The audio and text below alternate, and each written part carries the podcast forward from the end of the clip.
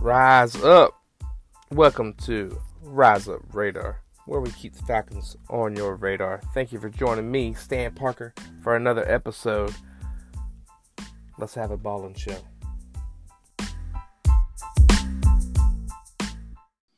Joining me tonight, we got Mr. Todd Brooks, we got Zach McCain, and we got Chris Bailey. How are you fellas doing tonight?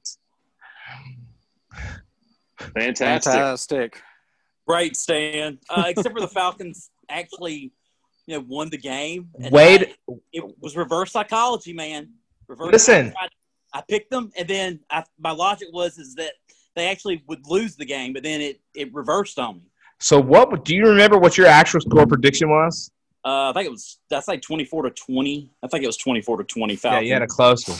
Yeah. So you uh you got pretty close. I think I I think I was right there with you. I don't I, I think I said 28 20 or 28 24 or something like that. So uh um we got a special show tonight. We got the uh, Falcons roundtable. We've got obviously Zach, Todd, and Chris with me tonight, and uh, we're just going to chop up. We got a bye week coming up this week, um, but we did have a game this weekend, and uh, depending on how you look at it, it was impressive. No matter how you slice it, uh, I know Todd's stance on um, winning anymore is really out the window. But uh, Zach, what did you think about uh, the Falcons' performance this past week, or this past Sunday? Um, it was impressive. Uh, I thought I thought they were going to blow it again. I thought Todd was going to be a happy man at the end because uh, you know it looked like uh, you know Dallas and Chicago and what Detroit all over again. Right. But no, I mean it, it was impressive. They uh, you know they were able to. The offense did a great job, obviously early on, and um, and the defense hung on. You know, a couple weeks in a row because Carolina, even last or yeah last week against Carolina, they tried to make a little comeback too, and the defense uh, stood strong. So that was See- impressive. yeah. So last week's game like that. I felt like was more. Uh, I was closer to this one. I felt like I felt that the Broncos were coming back, but I didn't. Um, sorry, Todd, you had to hear this, but I didn't, never felt like, oh no, they're going to come back and the Falcons are going to blow this game because Drew Drew Lock is is as shaky as he can get as a quarterback. So, um, Chris, what do you think about? Do you ever think they were going to blow this one? No, because we wanted them to. No. That's a great answer. oh my gosh, you guys, uh, my friends. The Um, curse is real. The, the Georgia curse, yeah, that's right, rears its ugly head again yeah, it. Uh, in a different way, but in the same way. so what? Listen, Stan, the the feel. It, I, I, I'm being funny, but it's true. You feel like this team, when they need to win early in the season, they're not going to be able to, and when they need to lose, they ratchet it up somehow and get stops. And I don't understand it. Yeah, um, Todd, uh, how do you feel about? Uh, we obviously we, we the Falcons won thirty four to twenty seven for everybody listening that hasn't gone gone and watched the highlights. But uh, yeah, the Falcons pull away in, a, in an impressive three quarters of a football game, and uh, they pull out the W. Todd, what'd you think about the game, man? I mean, I really, I did kind of think they were going to blow it at the end because I don't know what it is about the Falcons' offense in the fourth quarter. It's just three and out, three I- and out, three and out, and that's the reason I thought they were going to blow the game. And I was just going to sit up and and yell like we, you know, had actually won the game, even though I thought we were going to lose it. But then at the end, we were able to save ourselves. But I, I thought they were just because they were constantly three and out. I mean, really, after they scored that last touchdown, they were pretty much three and out for the rest of the game. Yeah, I know. I know what happened to him on offense. Four letters: D I R K. Dirt cutter. He, dude, he is a terrible play caller. Like there are some play calls you're just like second and sixteen, run up the middle. Sweet, that's a draw play that always works. Todd Gurley is. I mean, he's been impressive, but he's not Barry Sanders back there. So, like, you gotta like meet him where he is, and like, why don't you bounce it to? I mean, I've been I've been singing this song all season long. Is Todd Gurley continually wants to bounce the ball to the edge, and I think you should run another play up the middle. I think that's a great idea. Good job. Hey, and, and, and speaking of Todd Gurley, I'm I'm disappointed, Stan and you and, and Todd and y'all's. Uh, on I think on the last podcast, y'all were talking about you know what was your guess uh, Todd Gurley's yards per carry average, yeah, and y'all were like two point eight. 2.6 and like 2.5 and i'm like oh my goodness I, I sat there like i was listening to this i was like what in the world It feels And, like uh, two point eight. Don't it feel like two point eight? I mean, like I- soon I it touches think the in the ball. Seattle game it was. Yeah, i mean that that's that's true but i was like man no respect I don't know what it is right now. Let's see what it. Uh, who's got it right now? i think it was at 3.6 Um, let's- 3.8 3.6 or 3.8 which i'll be honest with you was a little better than i thought i thought it was going to be more like 3.3 or 3.4 but yeah. i was disappointed in y'all Well- especially todd because he because todd's like me i love todd Gurley. It's pretty on Well, brand for me. I knew. It was. I knew what Well was we, happening. well, we know you love Brian Hill, and you want Brian Hill to get more love. And- Why don't they play more Brian Hill? I don't know, because I'll be because I mean I don't know, I don't know. I mean he's explosive. I mean, uh, I, thinking back at the games this year, I mean when you when you think of explosive run plays, I mean who is it that's other than Gurley on that one long run? What like two or three games ago? I mean, yeah, Brian Hill's been the one that's been, you know, more electric, I guess you could say. And me and Chris, me and your me and your episode we did uh, a while back. We had a question. It was going to be who was going to have a bigger impact or a bigger year. Will it be Hayden Hurst or Todd Gurley? You went with Gurley, and I went with Hayden Hurst. They've only recently started to use uh, Red Thor. They've only, uh, Right. and I came up with a new new nickname for him because Matt Ryan's starting to go to him for a first downs now. Hurst first. nice. I like it. So, um, What? How would you at this point in the season rate Todd Gurley? uh, we're talking letter grades here. Is that pure letter grades here? Eh, I guess so. according to production or my expectation, I would say per, because uh, like according to my expectation, I would give him an A because my bar was set here, and he is he's hit this bar, and so but if somebody maybe like Todd. I could let him answer this, but he has set the bar here, and I'm not so sure that Todd that he has met that bar. But for me, I give him an A because he has come here to do what I thought he was going to do, um, and actually met my expectations. I figured he'd be hurt by now. So. Well, I don't want to sound like a Georgia homer, so I'm going to be like David Pollack here. Okay. Um, I would give Todd Gurley a C. Uh, I would give him an A based on like red zone production, but I would give him, you know, probably a, an F based on everything else. That's how I Yeah. go with it. I mean, it's true. He's uh, Is- is leading he the leading league the league in- in touchdowns? uh, He's close. He's like third. What? So- he yeah, Derrick. Henry and uh, someone else. Yeah, um, but yeah, he's top three, top five in touchdowns and red zone touchdowns, and he's uh, I think he's number one in carries. Um, Yeah, I'd- that, that's I'd what's. give him a. Go, Go ahead, ahead, Zach. Chris. No, no, no. Go ahead, Chris. I'd give him a B. Uh, not just to split the difference with you guys, but of course. Yeah. um, the the touchdowns matter, and we've Right. seen we've seen a lot of teams get where they have to get that one or two yards and can't do it. So it's that's a big deal to And- me. And the Falcons But- in the past, the last three, four years, have got to the one yard line and not been able to punch it in. And So that's that's a big difference maker. The the the lack of explosive plays, except for the one that we remember, is a little frustrating. I don't know if that's all on him. I don't know if he's lost a step with the arthritis. I don't know if it's the blocking. That that could be better, uh, obviously, but I would like to see them throw it to him more. I agree. Flat Yeah. on the wings. That's what I've been waiting to see. Yeah, I That's agree. not the Dirt Cutter's offense. Though. No, that's not exactly. No, but I, I would. Not many things are, Todd. That's I right. would give I would give Gurley an A just based off on the durability that I'm I'm with Stan. Like my expectations were not high, and I feel like he, especially the red zone production and the just the amount of carry production has far exceeded my expectations. And you know, obviously he's just he's stayed healthy and. um, I don't think it's all like Chris was saying. I don't think it's all his fault. I think that he just hasn't. There just haven't been a lot of holes there. It's not like he's, you know, he's not breaking tackles that he should be breaking. You know, I, I just don't think that there's a whole lot there for him. And and it's like Todd was saying, Dirk Koetter is just not his mo to, you know, spread it around in the passing game, which I felt like that was Gurley's one of his you know strong suits at Georgia was being able to be a little more dynamic uh, with the passing game, and so I, I he, he's done a really good job. Um, but that still doesn't necessarily, you know, cure the, the the need or the want for more explosive plays. So maybe that'll that'll come later on this season. Okay, so the Falcons had four big acquisitions this offseason. They had Hurst, Gurley, Dennard, and Dante Fowler. Dar- Fowler, right.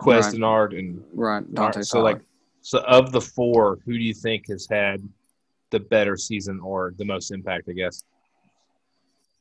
I mean, I think it's Gurley just based off on how the how much he scored. Um, I mean, I don't have all the guys' stats out in front of me, and then Yeah. and Den- Dennard got what he got hurt what a couple weeks ago, Yeah, he So just got of- back. or just got back. So I mean, it's Yeah. kind of it's hard to to really grade him, but yeah, I think just off the top it'd be Gurley. That's, I'll yeah. keep it, I'll keep it short. What about you, Chris? I would, I can't, in good conscience, give it to a defensive player. I don't care how good they are. Look what's happened to us. Yeah, Um, Fowler's done a good job. I mean, we we we. That's the thing. They look good sometimes and bad Right. sometimes. Uh, Thor or Hurst first. I like him. I like that they're using him more. right. I think he's emerging. But I'm I'm with Zach. The touchdown production's too important. I go Gurley. What about you, Todd? Um, at this point, I probably would go with Todd Gurley based on red zone production alone. Yeah, uh, I Mhm. can't. In good, like you said, Chris, I can't in good conscience pick uh, pick uh, Hurst, but he would be number two. Uh, Dante Fowler has had an impact. Darqueze Dennard just kind of been hurt. So, all right. So, in your opinion, Chris, because I really want to hear your opinion. I know Todd's opinion. Sorry, Todd. I speak for you a lot here here recently. It's That's like all good. I'm just taking a back seat and listening. yeah, I know. it. So let me. Uh, does does Raheem get a get a shot at being this head coach head being the head coach of the Falcons? Because he listen before Todd's shaking his head, and bef- just let me let me paint the picture for you, Chris. He should be four now. Should be four and zero as a head coach. He's three and one. He's got the defense playing a lot better. They're they're plus. I think they're plus in takeaways. They're they're they're playing good defense. He's dialing up pressure. They're looking a little more disciplined. Do you think Raheem Morris should be the uh, head coach of the Atlanta Falcons in 2021? So it's a hard it's a hard situation because there, there's that success. I think anytime you fire a coach, there's a little bit of a surge of excitement by the players if they've been having a down year. Is this just a surge that's going to going to fizzle out? I don't know, but like, what makes me nervous about it is I think everybody wants a clean break with new coordinators, new coaches all the way across. We don't want Dirk running this offense, right? We don't want any of that. So I- think they're going to make a clean uh, start all the way around. So I don't think they'll. I don't think they'll No. Okay. So that's the. I don't think that's what they're going to do. What would you like, Chris? You finally. you now have the decision making power over the Falcons. What is your? What do you do with with Raheem Morris? I would have told Raheem Morris, "There's a million dollar bonus for you if you lose every game." That's what All I right. would. See, I, and I know this might not be where y'all want to go because you and Todd have talked about it. But what is what's the end game here with the Right. rest of the season starting 0 and 5? Right. I mean, what's the end game for any team when it comes to tanking or or or winning but losing draft picks and or draft position? What do you think about that? Uh, it's uh, the same as you. Like you got to know. It's hard to make any of these calls. Obviously, when there's no general manager, because there's no general manager, there's no direction. So, like, you need a general manager. Like they were. I read some articles today, like debating on what do you hire first. You hire a head coach first, and then go find a head coach that fits your, or a general manager that fits your head coach, or do you hire a general manager first? or do you hire him at the same time? It's like a package deal, like the guy from uh, the Patriots. Um, Nick Josh, Caserio, name? yeah, Caserio and uh, Chase Daniel. Josh McDaniel. Josh McDaniel. Josh Daniel. Chase Daniel's a former quarterback. I so- know Yeah, it. Missouri, It's- Missouri ah. quarterback. gosh, it's late. So, but um, I I think that you got to have a vision first before you know you go. I don't, and I like to said it. He's the interim. He's a stopgap. You got to get a brand new slate. You got to take this whole franchise in a new direction. So, what do you think? You think? What do you think, Zach? Do you think he's coached himself into another year? Uh, no, not at this point. I don't think he has. I think that he's got an opportunity to really show what he's got these what the last what seven eight Seven. weeks. I mean, I mean, you know, so yeah, I mean the the schedule is uh, is extremely difficult. Um, I feel like the only way that he stays is if he somehow, and I don't even, I mean, I haven't even looked at the standings. I don't know if it's really mathematically possible, but if he, he would have to play the Falcon or coach the Falcons into the playoffs, in my opinion, would be the only reason why he he would have any kind of uh, legitimate shot of sticking around afterwards. Otherwise, no. Um, I think y'all y'all have made some good points about cleaning house. I think you've got to start fresh. So with that, like, Otherwise. Mathematically speaking, not Mhm. only is there an extra playoff spot this year, but they're like like literally in talking about adding another one. So they're Right. talking about having eight teams total per you know conference to have get making it. So that's one more playoff spot that is available. hmm And even within, you know, it's you got obviously you have to Well, put it out. You- you- what you have to think about then is it's kind of like when you're playing spades and you go Yeah. nil, you know? Yeah. When the other team has motivation, the other teams have more motivation to win. It makes it easier to tank. Yeah, And with those more spots, more teams think they might can get in. They'll Right. play harder because I don't see why more teams aren't tanking, trying to get the players that make a difference. Well, I think that look at the standings. Look how horrible these teams are. I mean, we're talking about Broncos, Jets. I mean, the Jets are really trying. Like, the Jets Yeah. are really bad. Uh, you got Giants. You got uh, there's like two or three other teams that are like bottom feeders, and it's. Uh, I feel like there's the NFL is like has more tanky teams this year than ever. Maybe I'm maybe just because the Falcons are down there that I'm paying attention to the bottom of the barrel. I don't know, but it just feels like the NFL has a I don't want to say tanking problem, but I feel like the you know it's, the mentality is tanking. So Well, if you look at the NFC East, everybody there is tanking at the same time as well as trying to win the division. so same thing's Right. happening. I Hey, still just think I think six it's so wins. hard.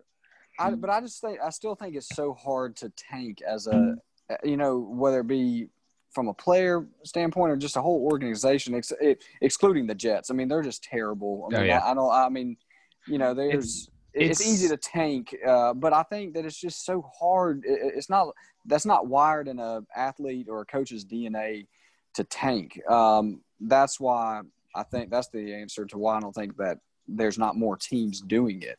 and that's why Um, Todd Gurley scored. It's right. not in his DNA. Yes. It's- right, right. I mean, it's Right. just it, they're just not wired that way. Um, But his scoring so- helped us lose. right. Right. There you go. Yeah, so you can look at it that way. That So may you- ti- I I, mean, that may. Way to spin Is- it, Chris. Is it well? Is it not the smart thing to do? Yeah, if you're trying to lose. But that yes. wasn't his intentions, though. He Yeah, wasn't he like- was told Well, he- explicitly he was- not to score.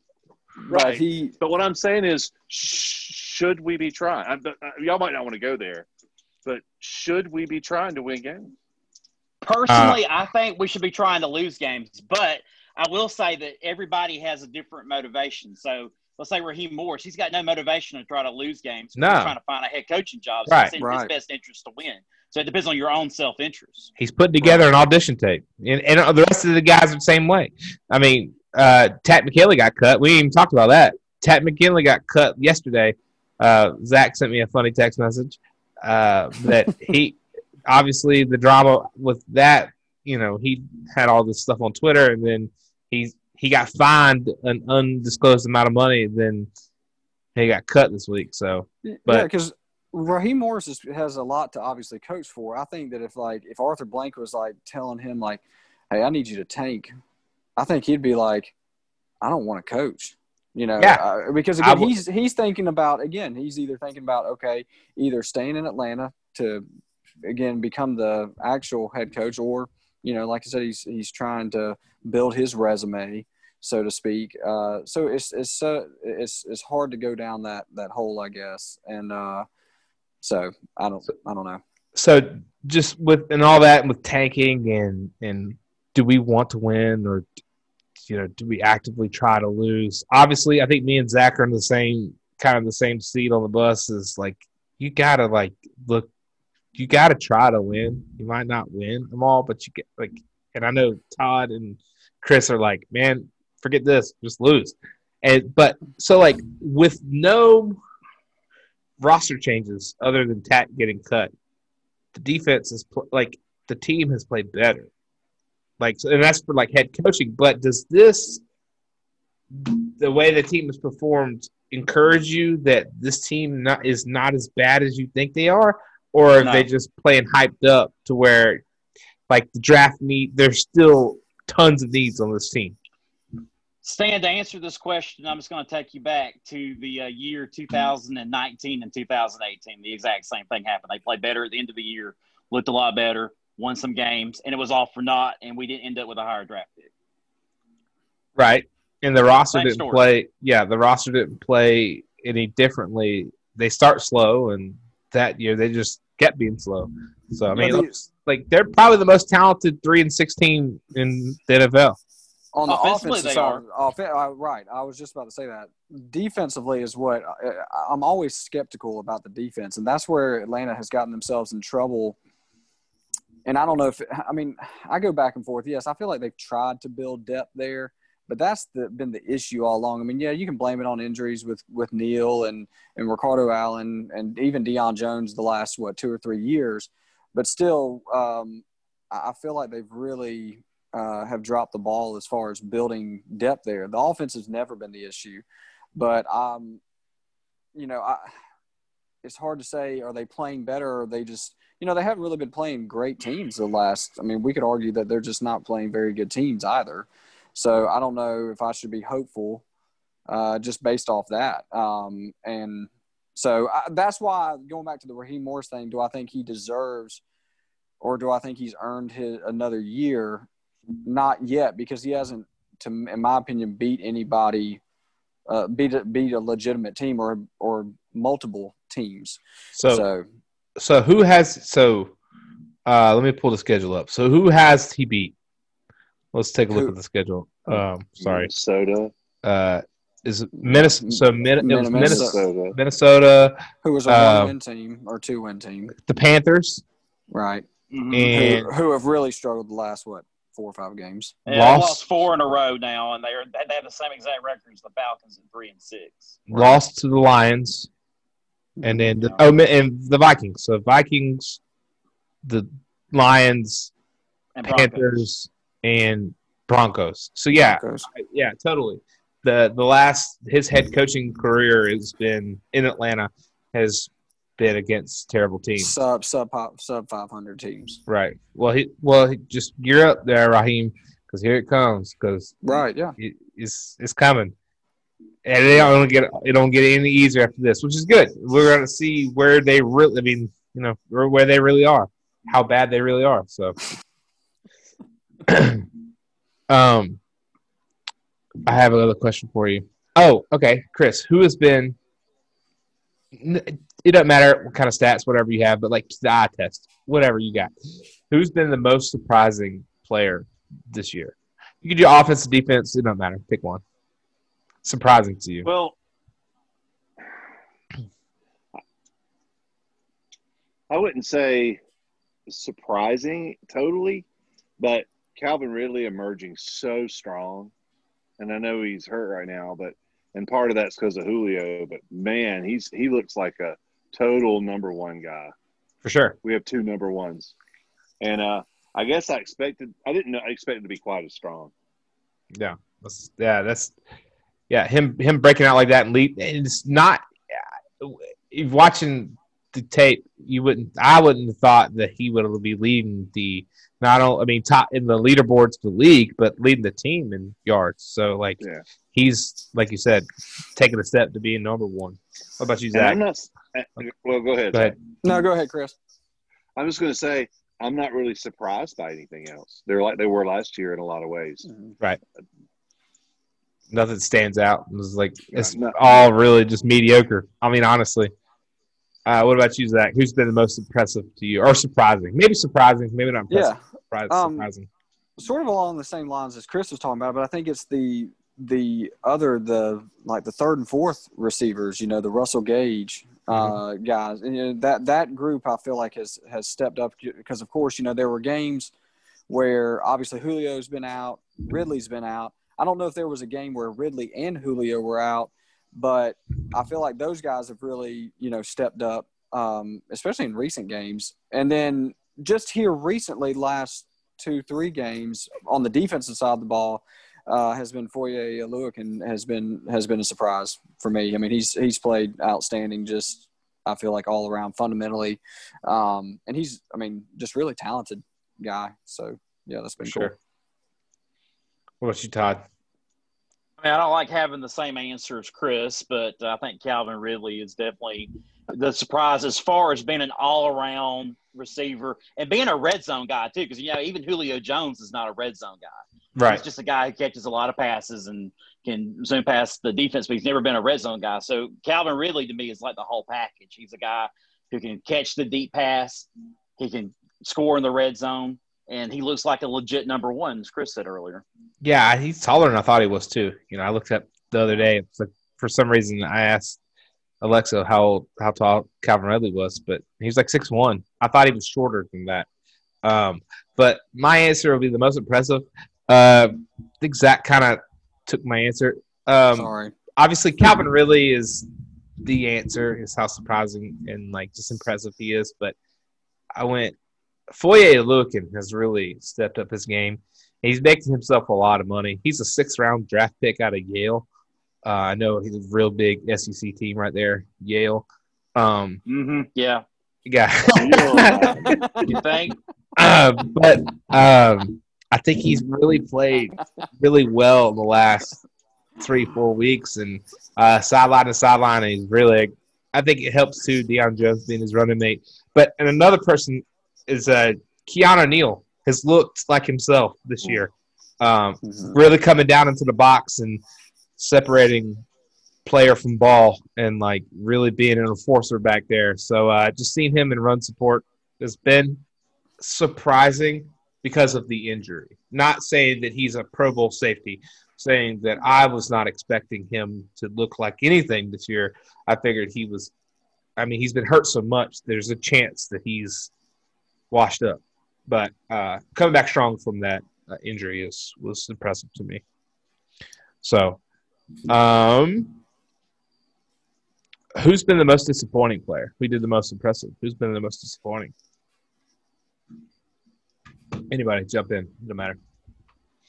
AJ Terrell is that his name? Oh my god! No, Oh, listen. Man. I, I'm just look. I, that's not fair. I know. Yeah, that's he's, He's played decent. That's not fair. He's been okay. I know. I just- yeah, Stan is a big AJ Terrell fan. I had. Yeah. I'm just He saying he's he can play. He's gonna be he's gonna be a starter for a long time for the Falcons. So yeah, I think it's been that's been good. I mean, the most I'm disappointing. trying to be funny. Yeah. I, The I most- think. Go ahead, Stan. I mean, it has to be. It has to be either Takk McKinley or Well, I was going to say tag, but obviously he's not really on the team anymore. So I mean, is that really fair that we throw him in? Throw him in there. yeah. I, mean, I I was gonna, I was gonna say even somebody like Dante Fowler, just because there were a little, there was some expectations there.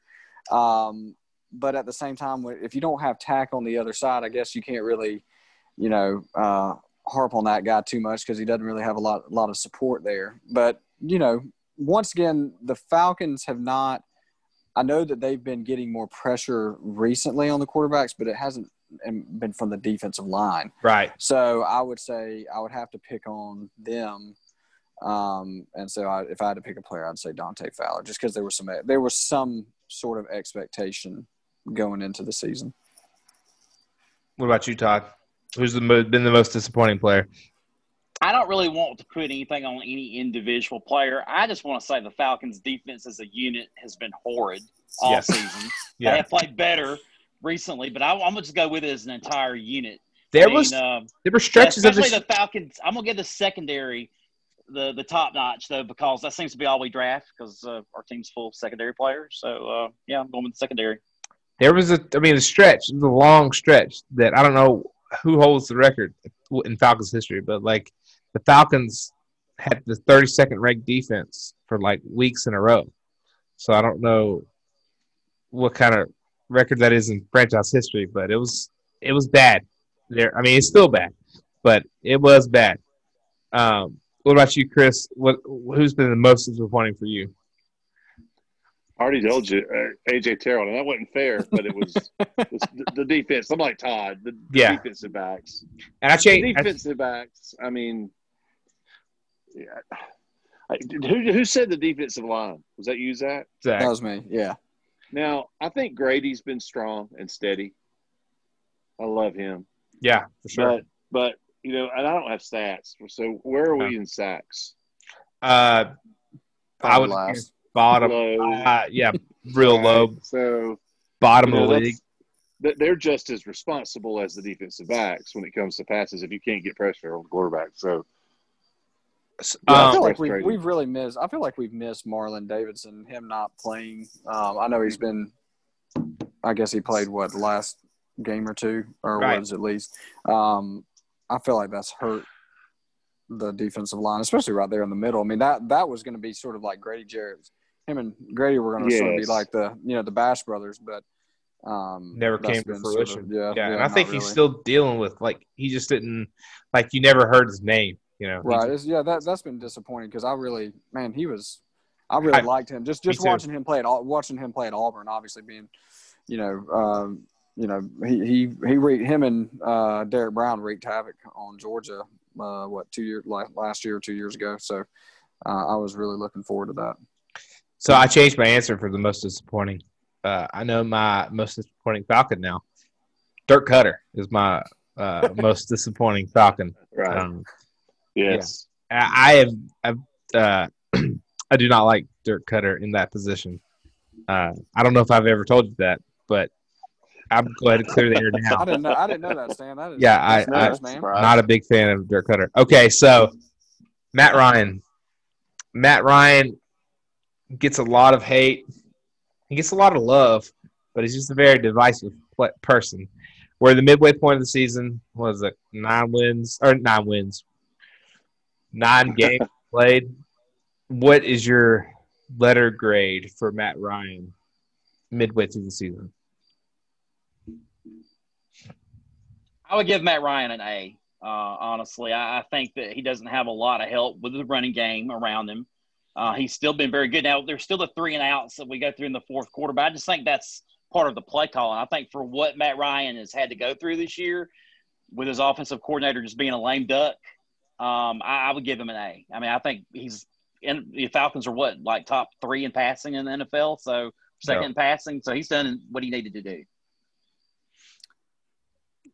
Yeah, I, I would I would agree. I would give him an A as well. I mean, he's he like quietly sneaks up in the ranks of like the all time greats, and like it seems like every other week he's kind of hits this new milestone. Uh, he's he's been and and so he's been impressive this year again. Consider like what Todd was saying, considering the you know the lackluster play calling and and specifically just the lackluster performance of the running game to support the offense. So he's there, there's been a lot put on him.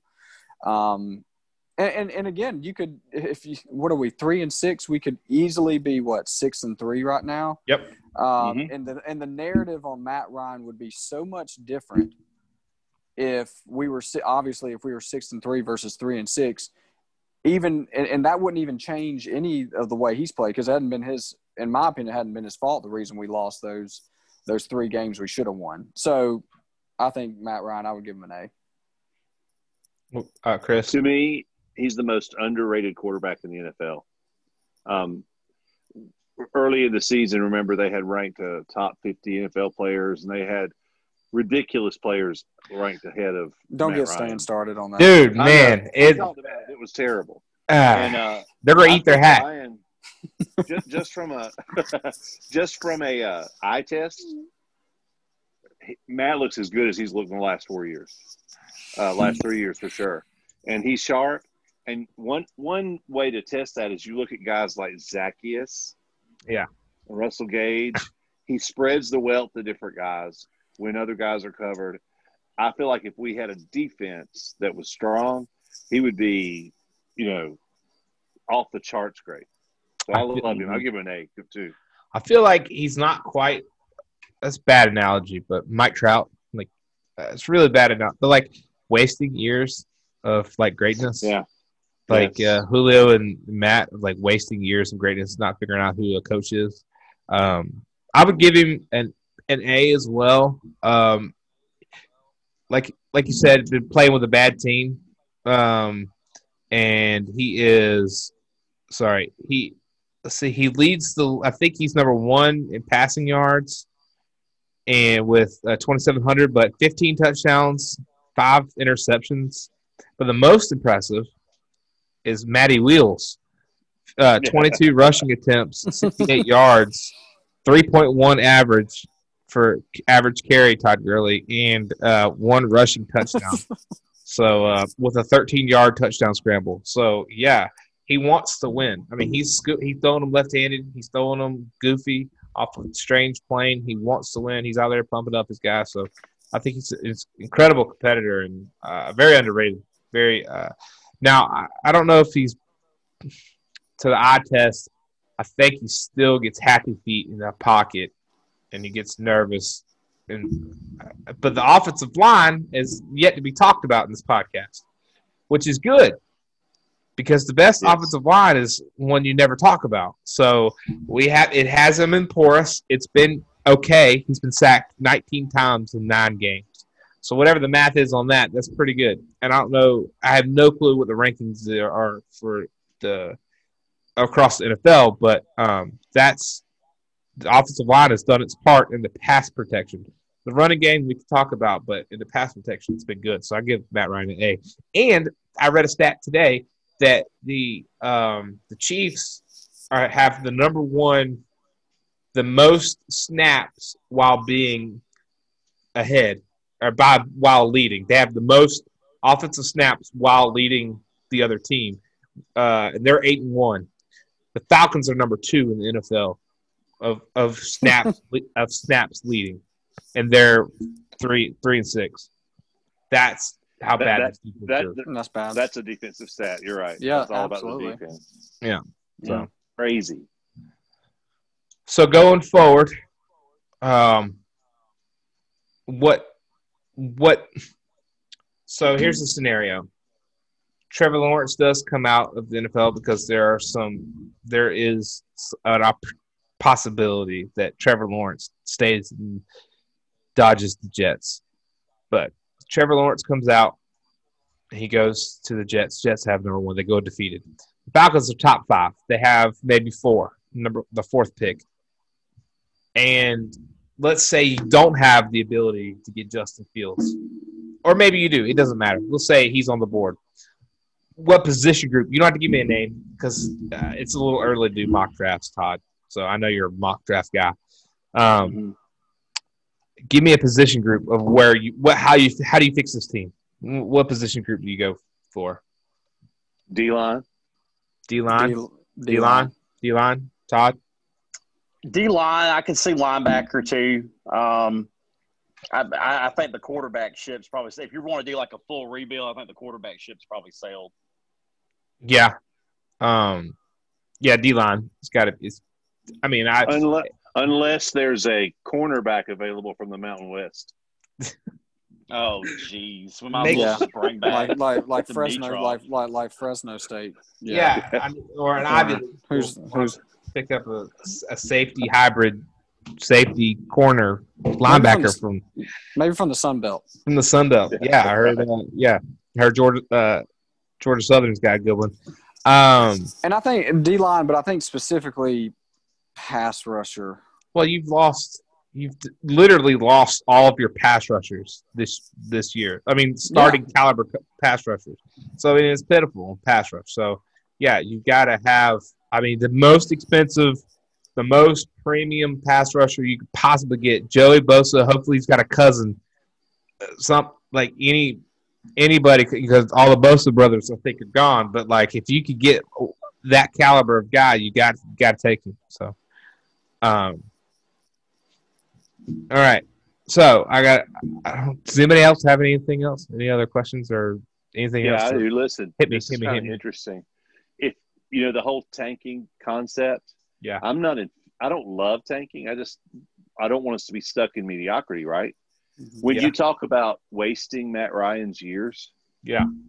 the biggest downside to tanking is we have a whole season left, and I'm enjoying watching him and and the receivers play the game and watching Gurley. So I've said this a lot. My head wants them to lose. My heart wants them to win. I can't help but pull for them to win when I when I watch them. Yeah. So we need to rethink our structure here. And if we're out of play for a quarterback, that's not the worst thing in the world because what we really need is defensive help. It's very true. Um, and I, th- I mean, if you get in the top, if, if you're in the top ten, I mean, if you're top five, there's going to be a lot of bad teams in this thing. But if Mhm. if you're top ten, you can still get you a top tier pass rusher. So Yeah, the the more I thought about it, and Stan and I, we and talk, I mean, all of us have talked about this throughout the year. But the more I thought about it, you know, going forward, I don't, I don't think maybe moving on from Matt Ryan is necessarily the answer. I- And I know that he, him, and Julio together. I don't know what the numbers are. Todd and Stan, y'all might know what they are specifically. I don't know what how much they tie up into the, you know, the cap and the salary, but.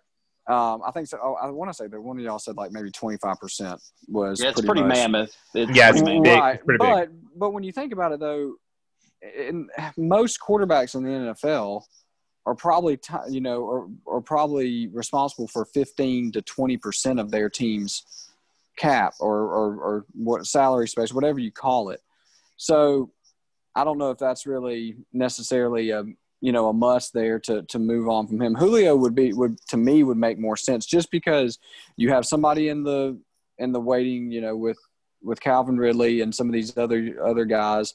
So you feel a little bit better about that if you had to move on from him. Uh, but I, I think you've got to you've got to go defensive, and I think going with Todd too, you got to go to linebacker too. I think a pass rusher and then building that linebacker depth as well. Um, that's just that's what I would say. yeah, I would agree with you. I mean, my perspective from the whole like gut rebuild thing from the very beginning was the fact that the Falcons were in that hunt at the time, but they're really not anymore. And I've, I've said this to Stan many times: if Trevor Lawrence or um, Justin Fields, if they weren't there, then there's no need to trade Matt Ryan away. Like you'd have to have some sort of assurance. You'd have one of those guys to be able to do that. So I think going for a defensive player would be the best thing to do. And I do agree with trading Julio too. You can need to get something, by some more draft picks. So, Todd, yeah. how many years does Matt Ryan have? I would say three to four at the most. how old is he? Did someone He's Google that? thirty. He's 35, thirty-five, I believe. 35, yeah, yeah. thirty. I think he's thirty-five. You So I could would say, say- three, maybe. Yeah, three or four more. I mean, you just can't expect everybody to be a Drew Brees or a Tom Brady and still No. be playing when they're in their Mhm. 40s. So uh, it's definitely the exception to the rule. I agree. Three or Yeah, four good more. Three, Three or or four, four. more good. four. I was gonna like try to say five, but like you said, not everybody's not everybody's arm. I mean, even Drew Brees is he got a little bit of noodle arm this year. So I mean, Oh, he looked great the other night, though. yeah. Um, they put a hurting on them, and that's Yeah, they a little tune up. They what they were doing. They were really nervous about the Falcons coming to town, so they were like, you know what? I think we better get, right. get it together. So we go ahead and tune up these uh, these old Tampa Bay Buccaneers. That's right, because you know Stan's calling the split between the the Saints and the and the Falcons. You know he, they're just getting ready for it. Hey, and it's like it's one of those. This is one of those series, man. It doesn't matter. It just they're gonna split. I mean, and they'll split away. You know, it'll be the away team wins this year. Right. It, will be something weird. You know, I mean, it happened last year. So it sure, happened. That's I right. see Yeah, it did. Sure did. exactly. So, all right, boys. this was fun. We should do this again Love it. Real, real soon. real soon, like maybe Thursday. Uh, and y'all got anything else for the people before we get out of here? Any closing statements? Um, encouragement to the fans? Encouragement to the fans. Um, Come on, Todd. no, no, not really. I mean, Raheem Morris. Yes. Wow. Yeah. Yes. Yes. They look fly in those white uniforms. at home. Hey, you know the the white uniforms are coming around on me. I think good. they sharp. Man, I really like the black uniforms, but the white ones are Yes. coming around on me. They just look sharp with the powder coat helmet and the uh, the chrome face mask, the chrome grill. I was thinking about getting me one of those. Um, yeah, they look they look sharp. So So, if you're wondering where the Falcons actually stand in the playoff standings right now, like I did take a look at that the other day. If that eighth team is added, the Falcons would be 12th in the playoff standings right now. About two games back, they could actually make a run. see, see, hey, two hey, two wins is a streak, baby. They're going. That listen. So what? Okay, so there's seven games left, right? It's, so so you've got you got to play you got to play Tampa Bay twice. You got to play the Saints twice, and we know they play the Chiefs. The other two games are the Raiders and the Chargers. So if we split, we split with Tampa, split with uh, the Saints. Saints. I think right now the Chargers are down. The Chargers are like trying to be the Falcons, like Falcons West. They are giving games away. So if you beat the Chargers, that's three more wins right there. So right, so like that's three now. That's three out of the four. So three. So that's six and ten. Where is the Raiders game? I think it's Uh, at Oakland. I think it's in all Oakland. the way. No, or Las Vegas. Yeah, Las Vegas. they go into a parking lot out in Oakland. They Yeah. play in the Which they parking probably won't have fans anyway. I so mean, the, is the yeah are the uh are the uh Chiefs out there in Kansas City? Yeah. I know that one. That's the last three. It's Tampa, Chiefs, Tampa. And so, um, and the last two games are the last game of the year is the 20th of December. And that the last game in Mercedes Benz is the 20th, which is the first Tampa game. So it's Tampa at home and then away Chiefs, away Tampa. I mean, my thoughts on the Just- just Chiefs a- are. Yeah, go ahead, Chris. You're so you're saying we're going to end up six and ten. That's like the worst record you could possibly have. I'm just trying. I was trying to paint a.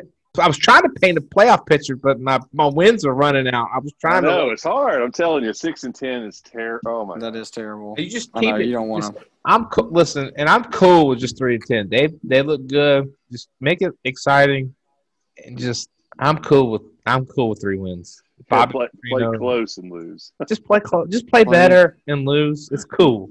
Just But- get it to an onside kick. Is Man, I'm telling you what, it made me so mad. Y'all, listen. I like I said, I'd have, I'd have fired Dan Quinn with time left on the clock after that onside kick. yeah, Arthur Blank should have walked up to him and asked for his credentials like, at that moment. Like, give him, give him Yeah. to me now. give it to me now. Yeah. Yeah, it's three But out, the- three years too late at that point. You know, more more than Right. the going forward, if the Falcons were going to make a run, this would be the year that they would they could do it from the standpoint of those road games are a lot less daunting because again, there's not any fans there. I think you and Todd Stan, I think y'all were talking about this on the last podcast, and how it's just so different. So you know, there's no there is no home field advantage really. Um, so if they were going to make a run, I think that's this would be it. The only issue is They stink. are those 11 players on the defensive side of the ball Well, is what is Yeah. gets in the way. Yeah, you have to I dress might- eleven. I might eat my words, but we, we've all seen this happen too. When those teams are preparing to play the Falcons, they're thinking of us the way we just thought about San Diego. Right. Oh, that's a win. We don't have to try. And with our offense going in there without Mhm. fans, you might catch their offenses flat. And uh, that it's just typical to upset a team that's a Yeah. big, big favorite. Uh, It happened Wouldn't last. shock me. It happened twice last year. Yeah. They beat the Saints and they beat the 49ers.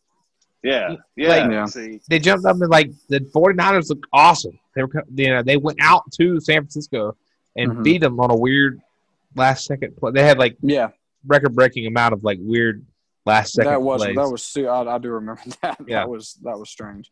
But that was that deal with Julio. Didn't, didn't he like catch one at the goal? oh, line that's right. It was a goal and he just like Yeah. ducked in. Yeah, and Yeah. Barely, yeah, Yeah. barely crossed the plane for sure. That was cool. That you know was what the uh, most memorable play from last year is for me? The most memorable play. Uh, go ahead. The last play of the year. When we made a long field goal. Oh, We made a long field goal to drop like five spots in the draft.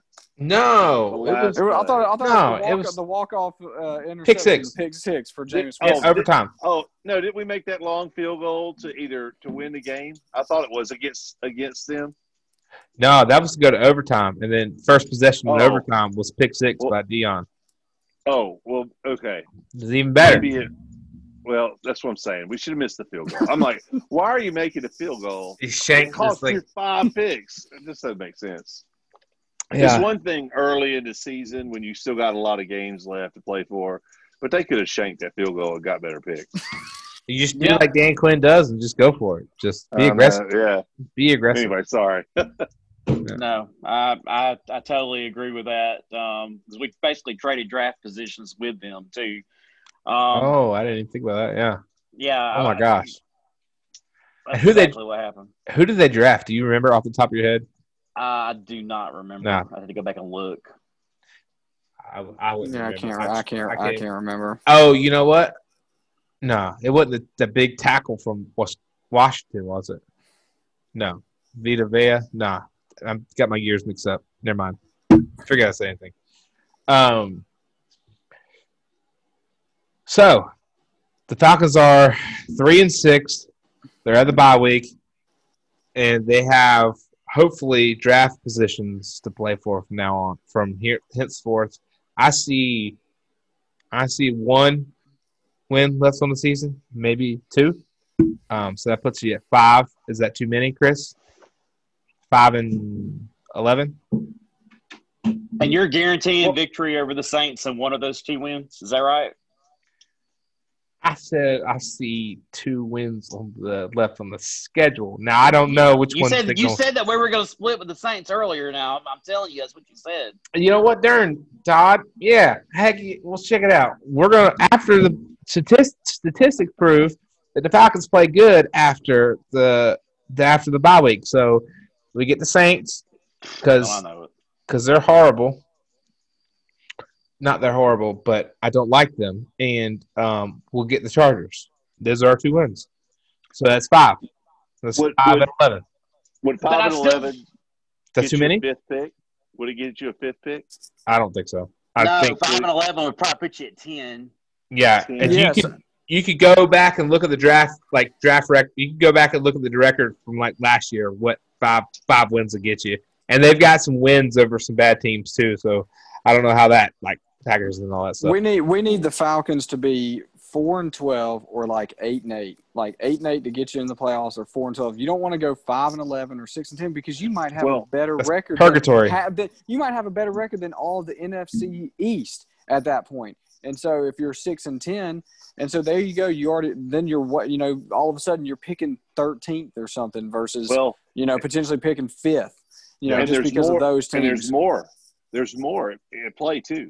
You might end up with a harder schedule because you won those games next year. Because Sure. don't they do the tiered schedules based on how you finished? yeah, Yeah, but I think Uh, that's overrated though because the Yeah. teams are never the same the next year anyway. Like Right. I, That's true. because the the year that Well, other than the upper echelon teams, but yeah. This, But even them though, you always have one team that made the playoffs that doesn't even touch the playoffs. The next year True. they're a That bottom is- feeder team. Yeah, and then statistically, you got yeah, some sure. team that comes out of nowhere and The they make the Jaguars. playoffs. also the Jaguars on the NFC or the AFC Championship. You're like, wait, what? What happened? And then now they're now they're perpetually terrible again. Well, as of right now, the entire NFC East is below the Falcons record wise, except for the Philadelphia Eagles, and that's only by Was that- percentage, not by wins. Yeah, because they had that tie. Yeah, I think they're three, four, and, and one. Yeah, three, See? four, and one. So, So, I'm with Chris. I'm definitely with Chris. It's like you don't want to be five and eleven. You don't want to be six and ten. You want to be three and thirteen or four and twelve, or eight and eight going to the playoffs. I'm telling you, the You think Falcons are eight. If they are go, if they are eight and eight, if you go what that would put that, that's five and two the last seven games against Right. those teams.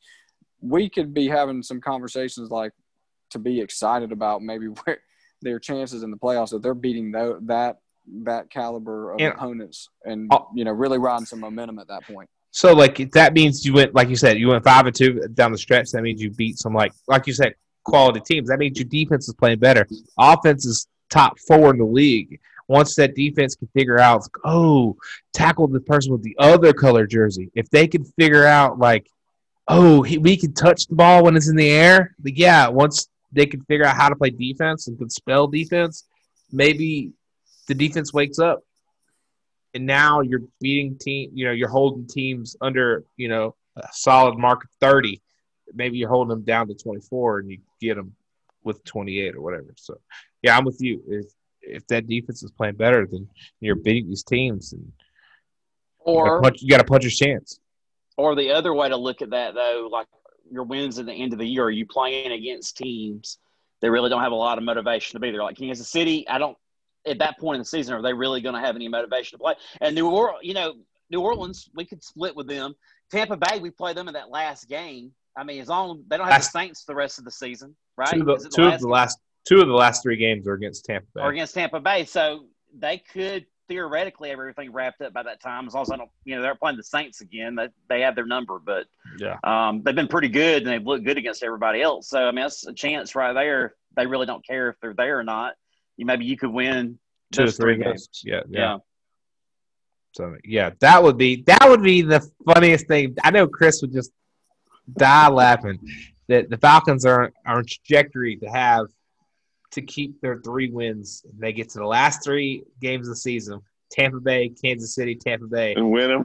and win all three, win out, and go to six. You know, And what would we? What would you say? It's the most Georgia thing ever. That's what Yeah. we'd say. Mhm. Oh yeah. If we went if we went Right. like nine and seven or something and won like one of the playoff games, maybe won the next one and then all of a sudden lose and then and then all of a sudden you're picking now you have the twenty third pick in the draft and there's nothing to show for it. Yeah, just Yep. That's that's where I can That's- like uh, sentiment for, uh, I mean- from from Todd and Chris. Like I, I'm I'm with them there because we just know that that's what would happen. You know, no, the Falcons would go on this Mhm. run. They, it, it- it's just like a, you know they just tease us.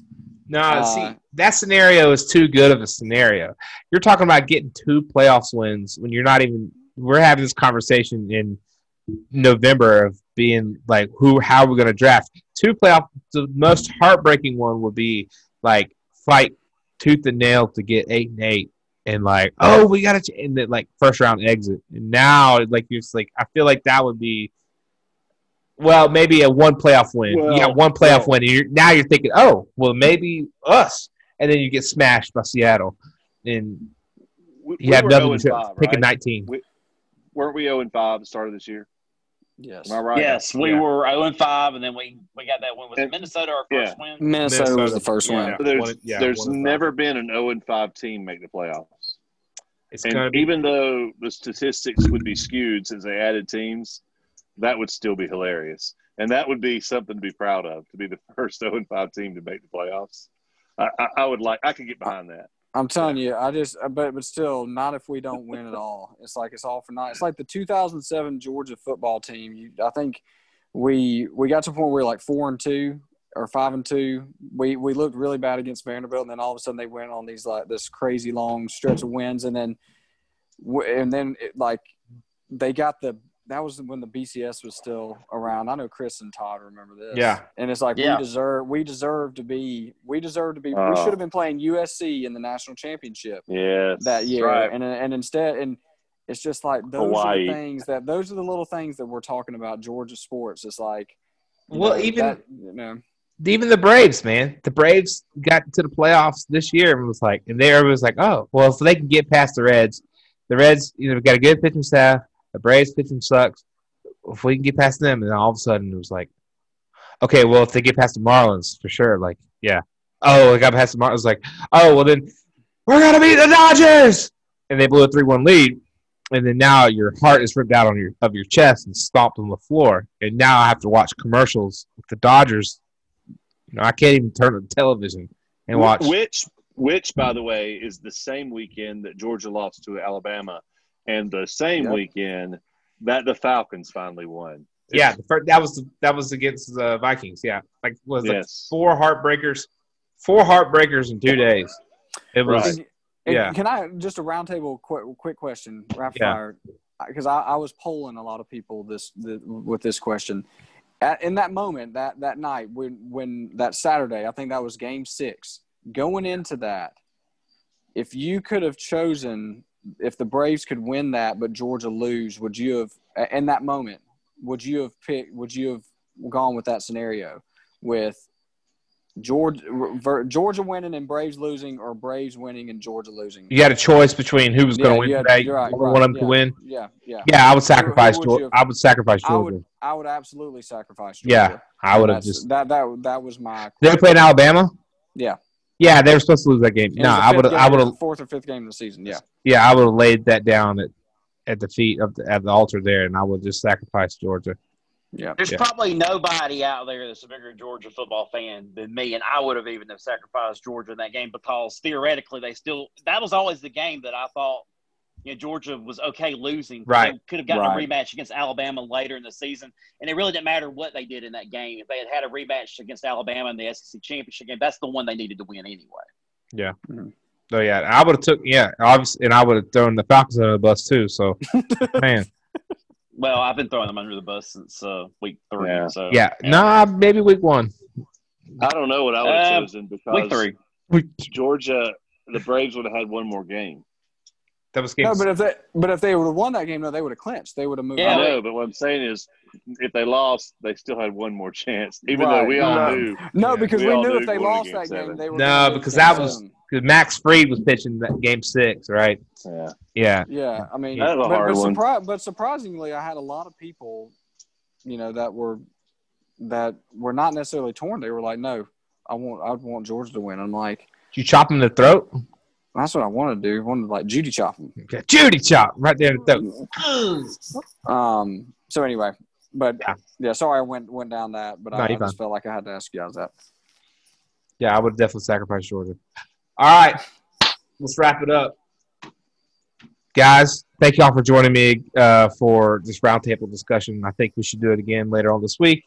Um, always a pleasure to have you, Todd, Chris, Zach. Thank y'all for joining us for another episode of Rise Up Radar, fellas, Falcons fans. If you like what you heard tonight, go ahead and uh, follow us on Twitter, like us on Facebook, and uh, subscribe to us on Apple Podcasts or wherever you get your podcasts these days. And until next time, fellas, rise up.